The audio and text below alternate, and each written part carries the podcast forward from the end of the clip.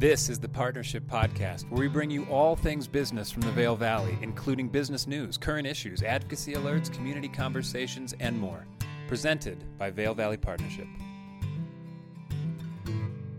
Hey, it's the Partnership Podcast. It's Eric Williams with Vail Valley Partnership, and I'm so excited to be here. I'm laughing because I'm just looking at the smiling faces. We have a whole panel of people that are joining us today. We're recording this podcast over Zoom so I can see their smiling faces, but we're talking with the team from EVBH. We're talking peer support, sports psychology, Hartstrain. We're talking about all sorts of really important things, and if you don't know what those are, that's okay, because we're about to jump into it. Kayla Bettis is the Outreach Operations Manager over at Eagle Valley Behavioral Health, and we're talking peer support. How are you doing this morning?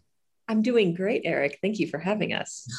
Good. I'm glad to see you. And I know I say this morning, you could be listening to this podcast out there anytime, all you folks out there in podcast world, but we're all chipper in one morning here in the Valley. Sonia Mejia is joining us as well, the Executive Director of Hartstrain and a certified peer coach. Sonia, good morning. Good morning. Thank you for having me. It's a treat. It's an absolute treat. And then Dr. Harlan Austin, a sports psychologist who works in conjunction with Eagle Valley Behavioral Health and Howard Head Sports Medicine. Good morning, Dr. Austin. Good morning. Glad to be here.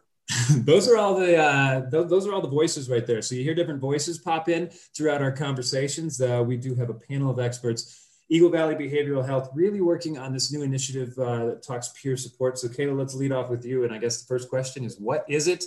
And the second one would be, why do we need it? It's a great question, Eric. And peer support is so unique because it is a form of healing, but it's also a form of connection where 1, 2, 3, 10 people can get together and really bond over shared experience with a trained peer coach, such as Sonia, or a member of her team, or a member of our team that has been formally trained to identify how to share feelings in a safe space, share experiences, emotions, and really build that sense of healing and connection in a non-clinical setting. So this is not with a therapist. This is with people of like minds with similar lives that want to come together and process. That's and in our valley, because your question was, why do we need it? And we have so many offerings at Eagle Valley Behavioral Health and so many other of our wonderful partners, Hartstrain, Speak Up, Reach Out, the Hope Center, Mountain Youth. There are so many of our partners that offer forms of connection and space to really gather and process whatever you're going through in life. And this is another addition to that level of sharing and communication that maybe can lead into forms of therapy and counseling, but it gets us familiar in talking with ourselves. I like that you said non-clinical, because that is, I would imagine that when people are struggling with something, mental health, and I use myself as an example, I can figure this out myself. I'll just power through it myself. I can imagine one of the barriers to getting with other people is that idea of, no, I can just handle this myself. So rather than jumping straight into therapy models, this is just normal people getting together and talking about the same shared experiences. Yes, these are our neighbors and these are our friends, and they're people in our community that we haven't met, that maybe through a peer support group, you're able to say, wow, that we have so much in common. I really feel attached and tethered to your experience because it's similar to mine. And I feel like I can trust you. I want to build that connection and talk about ways to help each other. And that's something that Sonia has done so well before launching our Mountain Strong program. She really created that foundation in our valley, especially for our Latinx populations that can use that type of community connection in a formalized way. Sonia, let's move over to you and ask you that question. I wish all of you could see on the podcast her smiling face right now. That when you said something nice about her, she just got a little bit red in the cheeks right there. It takes a humble person to do great work like this. Sonia, talk to me about the idea of that if I'm saying like this makes me a little bit nervous, and the Latinx culture. Are these folks more nervous to get together and talk about this, or less nervous, or how do you bridge that gap, or what are maybe some of the barriers that I wouldn't see or know about? So with the Latinx community itself, we have different barriers once we are trying to assess or get connected to mental wellness. And so since 2018, we started getting together with just community members and trying to find, okay, what can be done, what we can do to get our community more aware of mental health, of, getting connected with resources and stuff like that. And so peer support really brings in those values of self-help, mutual support, and connection that Kayla was talking about, so important to get those values in our community, and specifically to the Latinx community. We also look into the cultural relevance of programs. So culture is very important to us. For example, family, very family-oriented, very also trying to bring in that value of family into what we do, into our groups. And it's been, a process. It has been a process to get going and to understand different ways to communicate and get together. But so far, we have been able to establish 3 distinct groups for folks more on the adult side. We serve people 16 and up. So we have groups, for example, Corazón de Mujer, that is for women. And we get together once a week for 6 weeks, and we share about, different topics, family, drugs, alcohol, also, activities that promote these voices to be out there and share with other community members and within the family. We also have a program for couples, and we have a group for men that also meets every week. So it's important for us also to touch on the different, men, women, and also the couples. I like that. That's you're kind of hitting all the different gaps there, all the different pieces, and all the different groups that really need it. What has been the initial response to some of these peer groups? I'm joking in my head. I can imagine the women loved it and the guys were a little hesitant, but I'd love to know what the real response was.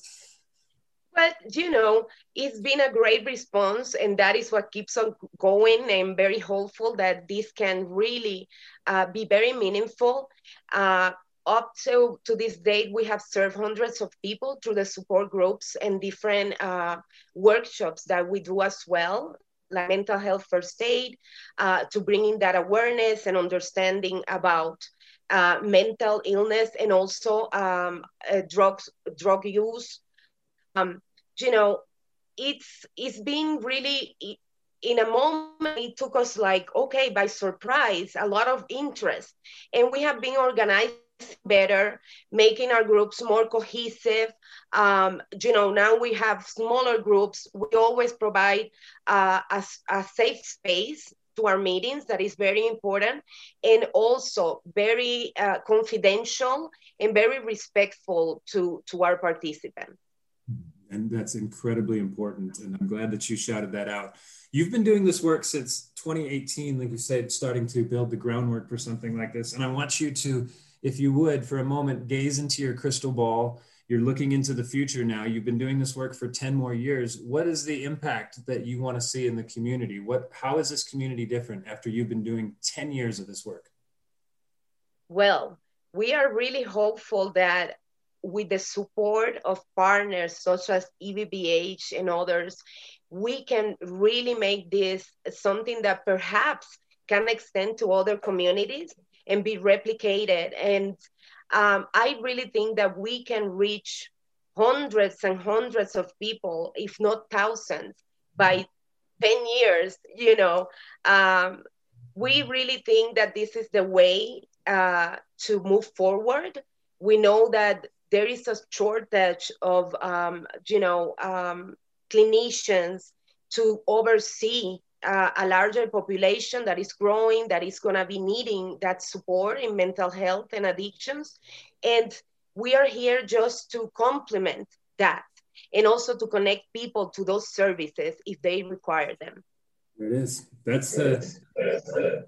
I want that 10-year vision. I want that 10-year plan. I love that. That sounds fantastic. Thank you. And we'll come back to all of you in a moment, but Dr. Austin has been sitting there very quietly, fixing people as he on the side, as he's looking into the screen as well. But Dr. Harlan Austin, sports psychologist, you and I had a little bit of a brief time to chat about this, and I'm fascinated by your industry, because it's so important. It's something that, like, you see professional athletes talk about, but wait, I don't have to be a professional athlete to talk about sports psychology and that kind of piece. I don't have to be Michael Jordan, like visualizing my jump shot. I can just be a normal guy. Yeah, for sure. You know, and you know, before I go too deep into the sports psych specific world, I think there's a real kind of connect the dots part to the work that you guys are doing with peer support, because one of the things I heard you both speak about that was really important in the work I've done in the past is the concept of connection. And connection is something that patients I've worked with through the years, whether it be through a mental health diagnosis, a substance use disorder diagnosis, an athlete who's separated from their team because of injury, is a key golden thread that is a part of well-being and health that I think is so valuable. And I think that the peer support work and the way that it helps provide connection at an on-the-ground level for folks in the community is really the foundation to build on a community that's healthy. And I think the way that the sports psychology really fits nicely with this is that our community is a community that is often connected through participation in sport. This is a recreational area where folks, whether it's actually doing traditional sports like basketball or cross country, or the mountain sports that we have with skiing and mountain biking, or motor sports that we have such access to up here. And any other new adventurous thing that gets created usually shows up here. I on my commute to the hospital, see para sailors pretty regularly, you know, just cruising above the freeway in a parachute, you know. So adventure sports is a big thing in this community. And that type of approach to life is something that's so valuable for folks and helps them stay connected to what's important and how they feel healthy. And that's where this kind of role of sports psychology seemed like a natural fit for the work that we do here at Howard Head Sports Medicine, because a lot of folks up here do end up getting injured doing some of these adventure sports. And whether you're an actual Olympic athlete who's trying to get back on the slope so that you can compete in an Olympic year, or you're just a recreational athlete who can't go mountain biking because you broke your collarbone and you're trying to get back to health, all of those things impede somebody's way that they interact with the world, right? Their day-to-day life, what's important to them. And as a part of those physical rehabilitation journeys, there's always a mental component. So you can't separate out the mind from the body. You know, we are connected in that way. Our mind and body's connected. And we often struggle when our body's not doing what we want it to do, if we're used to using that tool, right? And when you have a community of athletes like we do up here, when the body doesn't do what we want it to do, it can be depressing. It can be fearful. It can create anxiety. And, you know, my role as I see it going forward is to help folks connect that mind-body piece so that they can get their mind back to where it needs to be, so that their body can get back to where it needs to be, so that we can help that whole healing, that whole body healing for folks. I just love hearing you guys talk about this, because it seems like it's something that honestly, so much of it seems common sense when you talk about this. Oh, wait, mind and body really are connected in that way. But it's something that, you know, and as athletes, we haven't done for so long. It's just my ankle. It's just my ankle. It's nothing but my ankle. Nah, your head's got a little bit to do with that. You know, one of the things you said there, Dr. Austin, that really struck me was you said, in my head, sports psychology was the visualization and helping someone succeed. But when you said an athlete that is separated from their team, you know, and how much that could relate to someone who could be experiencing some mental health problems and feeling separate from the community. What are the strategies that you use for an athlete feeling, you know, and I don't want to give away the whole story and everybody's different, but strategies that, how do you go into like an athlete feeling separated from their team? Because gosh, that really relates to me as someone, like, I feel a little bit apart from the community right now because maybe I'm struggling with an addiction that nobody sees, or maybe I'm struggling with this, or who knows what it may be. Yeah. Well, I go back to connection. So it's connecting somebody to people who are understanding their situation, whether that be a group of injured athletes who are all trying to get back to their sport, but also just being connected to their team, however they can socially. So whether or not you can participate doesn't mean you can't be there and help support the team, be around the folks that are important to you, but also internal connection. So sometimes what happens is we feel disconnected from our own path, our own goals, and helping somebody understand that, look, through the use of some of these interventions you mentioned, like visualization, learning how to use progressive muscle relaxation, I can actually help myself heal and get myself back to what my goal is. So connecting to my own personal goal and path in life, and also connecting to the social support networks that are in my life, and not having a disconnect from both of those areas. Because that is often what happens when somebody is not able to participate, is that they're not connected to their personal goals, their personal identity, and they're not connected to their social support network. So I really want to work on making sure that we can get those connections there and help identify what they can actually do on a day-to-day basis that influences their path. So they have that sense of agency that I'm actually doing what I want to do in life, even though it's not looking like I want it to today. The fact that I go to physical therapy and I push through and I do the hard work is connected to who I am and what I want to be down the long road. Absolutely, it is. That's gosh, like I said, I love talking to you guys. I love hearing all these different pieces. Sonia, I'm going to jump back to you for just a moment and talk just a little bit more about the mission of Hartstrain. Because we've mentioned that a couple of times too, but I want to make sure that that's fully defined so that people know what is Hartstrain, what is this this organization, and who do you want to make sure we're serving? Because I want those people to listen and make sure that we get it out. Absolutely. So we are a peer-run organization for the Latinx community, and our one thing is to bring again those values of self-help, mutual support, and recovery here to Eagle Valley. We are very adamant to bring these services also to folks that perhaps have some, don't have the skills in English. So we do a lot of our programming is in Spanish, and that is quite the difference. We also bring in the cultural aspect of our Latino community into front. So when we gather, we use different ways to connect.